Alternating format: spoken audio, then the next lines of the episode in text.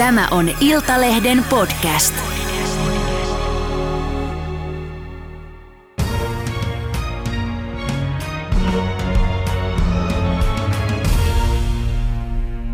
Tervetuloa Tosi TV-tähti, somettaja ja podcastaja Niko Saarinen. Kiitos. Mahtavaa, että olet täällä. Kiitos kutsusta. Jännitti tulla. Jännitti tulla. Jännitti Miksi sua jännitti? Äh, mä oon kattonut näitä sun jaksoja ja sä aina jotenkin saat niinku vieraista niin paljon irti. No niin. toivotaan, että saan myös sinusta. Toivotaan. Hei, sä oot osallistunut Tosi TV-ohjelmiin, äh, voi sanoa, että 12 vuotta putkeen. Se, se on pit, pitkä pätkä ja sut nähdään nyt myös tulevissa selviytyissä, joka nähdään siis ensi vuoden helmikuussa. Miksi sä haluat yhä vaan osallistua reality-ohjelmiin, Tosi TV-ohjelmiin? 12 vuotta. En mä tiedä, onko se niin, että miksi mä haluan. Ehkä lähinnä mä aina kun joku tuotantoyhtiö soittaa, niin mä oon, että miksi te haluatte mut taas mukaan. No mitä ne sanoo sitten? Miksi? Et sä oot niinku saarinen. Et Niin. sä niinku, tiedätkö sä, et kyllähän mulla on tietynlainen ammattitaito, kun mä menen reality-sarjaan, niin olla niinku siellä, että mä pystyn puhumaan kameralle, kun ei kaikki niinku esimerkiksi nykyään nähdään tosi paljon julkiskausia, niin ei välttämättä niinku, joku on tosi hyvä laulaa, mutta se ei ole silti tosi hyvä niinku tosi TV-hahmo. Mm. Et ehkä mulla on joku semmoinen talentti, mutta kyllä mä aina niinku, esimerkiksi viime vuonna, kun mä olin Farmissa ja mä tipuin sieltä toisena, niin kyllä mä olin silleen, että en mä mene enää ikinä. Että se oli nyt tässä. Mutta Niin. sitten ennen kuin se alkoi edes pyöriin TVstä, niin mulle ei että hei, että selviytyjät olisi nyt. No julkisuutta tosiaan on ropissu. Kun katsoo taaksepäin sun uraa, se pongahdit silloin vuonna 2008 Big Brothers tota, ohjelmasta kuuluisuuteen mediakohun saattelemana, kun heitit viinilasilla päähän kanssa eläjää siellä. Niin onko se, mitä semmoisia asioita ihan vilpittömästi, kun sä nyt katsot taaksepäin, että sä jättäisit sanomatta tai tekemättä? On tosi monta juttua, mitä mä jättäisin tekemättä tai sanomatta, mutta toisaalta mä uskon, että, että se mikä mä oon tänä päivänä missä mä oon nyt, niin se on kaikki niin kuin periaatteessa ton niin sanotusti ansiota, että et, et, jos mä lähtisin nyt kelaamaan ihan hirveästi, että apua, mä en tekisi tota, mä en tekisi tota, niin mä niin kuin katuisin 12 vuotta mun elämästä. Ja se on kuitenkin niin kuin tämän ikäiselle ihmiselle yksi kolmasosa mun elämästä. Mm. Mutta sä et halua listata mitään yhtä esimerkiksi, että, että joka se oikeasti harmittaa, että hitto kun tuli sanottua.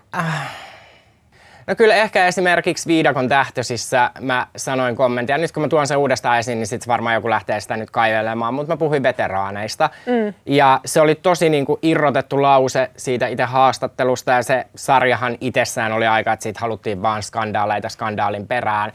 Et, et, ehkä tänä päivänä semmoista kommenttia ei enää edes tulisi TVC laitettaisiin, mutta silloin se laitettiin totta kai. Mm. Niin ehkä mä en sanoisi sitä. Mä Mitä en sä eh- sanoit siis silloin sitten? että mä en tiedä, että onko veteraaneja niin kuin elossa ja että mä oon tehnyt tälle maalle enemmän kuin veteraanit. Niin. Sanoin, niin kuin, se, siis, Joo. se oli niin kuin ehkä, ää, se oli puolen tunnin haastattelu, mikä annetaan viidakossa ja sitten sit leikataan 10 sekuntia TVC ja jengi on silleen, että apua, pyytää julkista anteeksi pyyntöä. Mm. Se oli ehkä tyhmä heitto ja se oli vähän irrotettu siitä. Niin, niin, koska moni miettii myös esimerkiksi nyt tätä viimeisintä tuotantokautta PPtä katsoessa, että kuinka paljon siellä on sitten nämä niin sanotut kohut, ne, olisi käsikirjoitettuja. Mitä sä sanot siihen?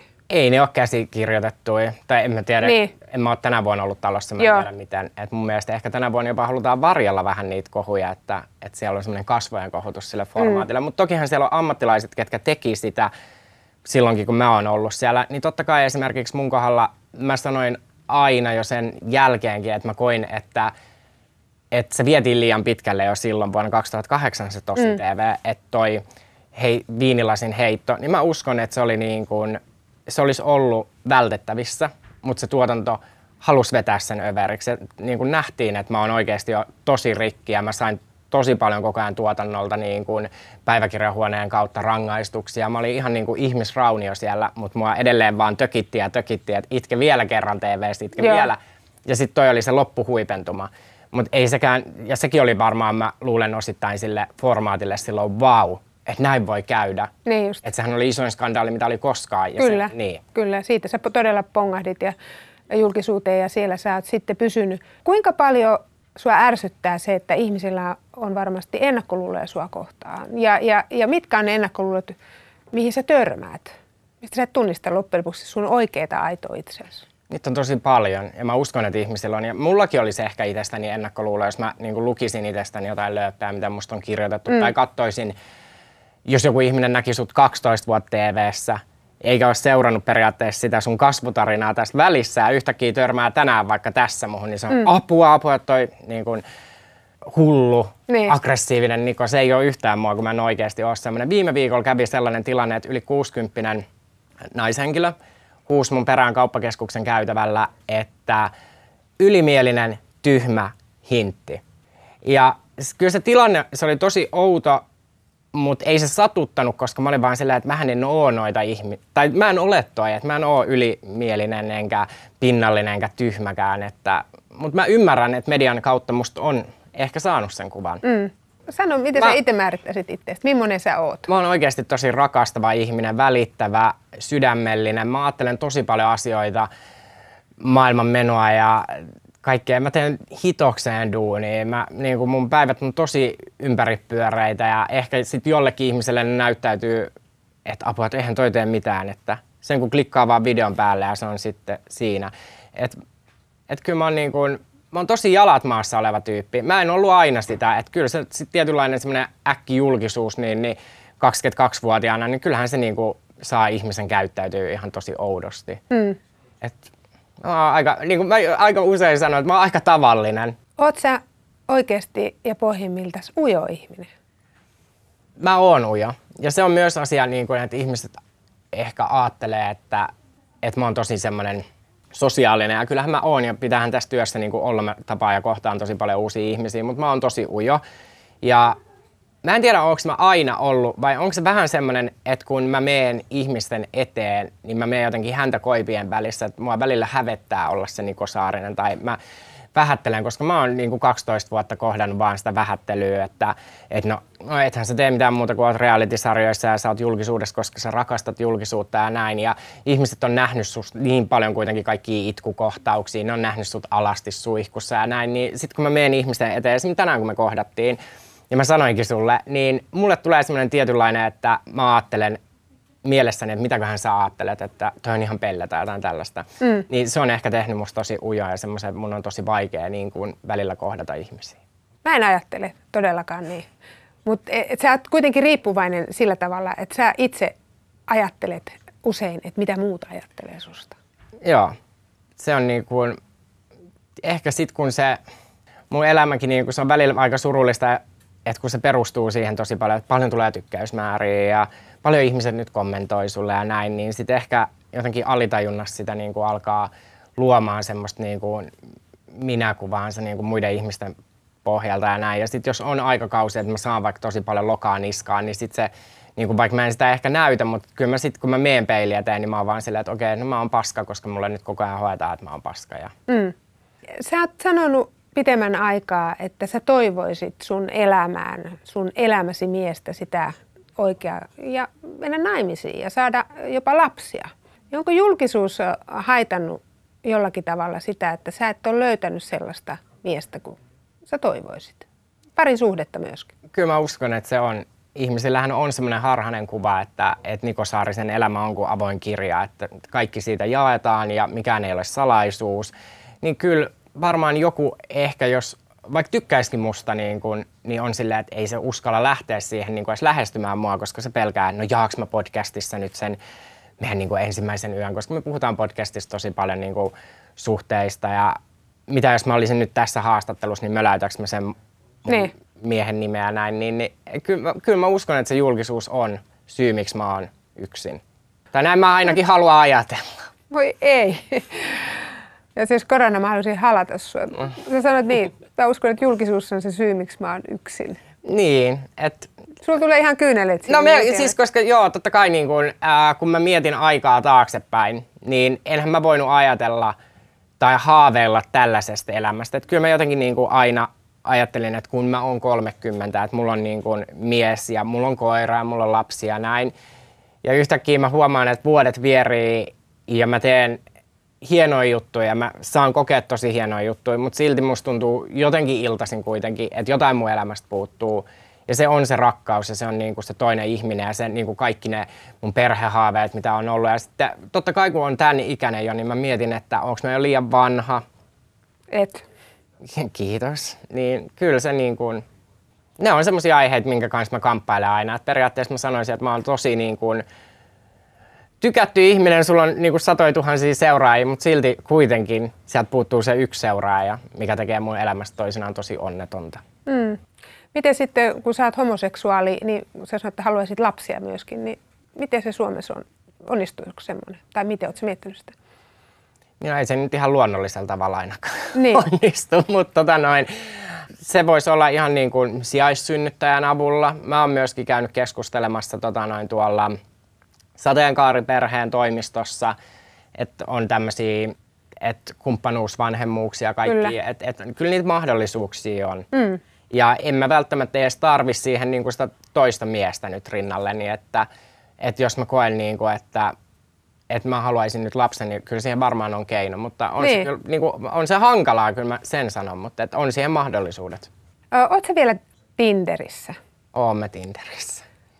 Mä oon ymmärtänyt, että sulla on siitä ollut huonoja kokemuksia. Ja on, eihän siitä ole mitään muuta kuin huonoja kokemuksia. Kerro vähän, minkälaista se on? Mä en ole ikinä käynyt siellä. Ah, no ei se niin kuin, ehkä ihmisenä, kenet, kenet aika moni tunnistaa, niin se on lähinnä semmoista, tiedätkö, että no onko Maisa Torppa oikeasti semmoinen kuin lööpeissä kysymyksiä, tai että no millaista oli olla selviytyjien kuvauksissa, niin tiedätkö sä, jos joku ihminen lähestyy sua noin, niin kyllähän sä nyt tiedät, että eihän tässä nyt ole ihan puhtaat jauhot pussissa. Niin, no miksi sä oot siellä? Niin, no, mä, no nyt mä lopetin, mä en maksa enää kuut- 16 euroa kuukaudessa, mulla oli se kulta, kultajäsenyys, niin nyt mä lopetin sen, mutta mä edelleen siellä. En mä tiedä. Jotenkin mä oon niin, kuin niin hölmö ja sinisilmäinen, että mä jotenkin uskon, että ehkä mä joku päivä löydän sieltä miehen. Niin. Mikä oli hirvein Tinder-kokemus sulle? Niin kuin, että mä oon nähnyt jonkun ihmisen. Niin, tai et mitä siitä on seurannut? Joku ikävä, ikävä juttu. No, siellä on tosi niin kuin jotain varattuja miehiä, mitkä ei kyllä sit kerro ikinä, että ne on varattuja. Ja sitten yhtäkkiä Facebookiin kilahtaa niiden miehiltä viestejä, että hemmetin lumppu, että niin kuin, mitä sä kuvittelet itsestäsi. Ja on siellä niin kuin tämmöisiä. Niin. Hei, mennään vähän kevyempiin vesiin. Tota, sä tuossa mainitsitkin meille hyvän aasisillan. Sanoit tota, sanan Maisa Torppa. No niin. Niin tota, no te olette tehnyt paljon yhteistyötä. 2016 te teitte sellaista äh, ohjelmaa yhdessä kuin Luksusmatkat. Ja sit sä oot tehnyt musavideon.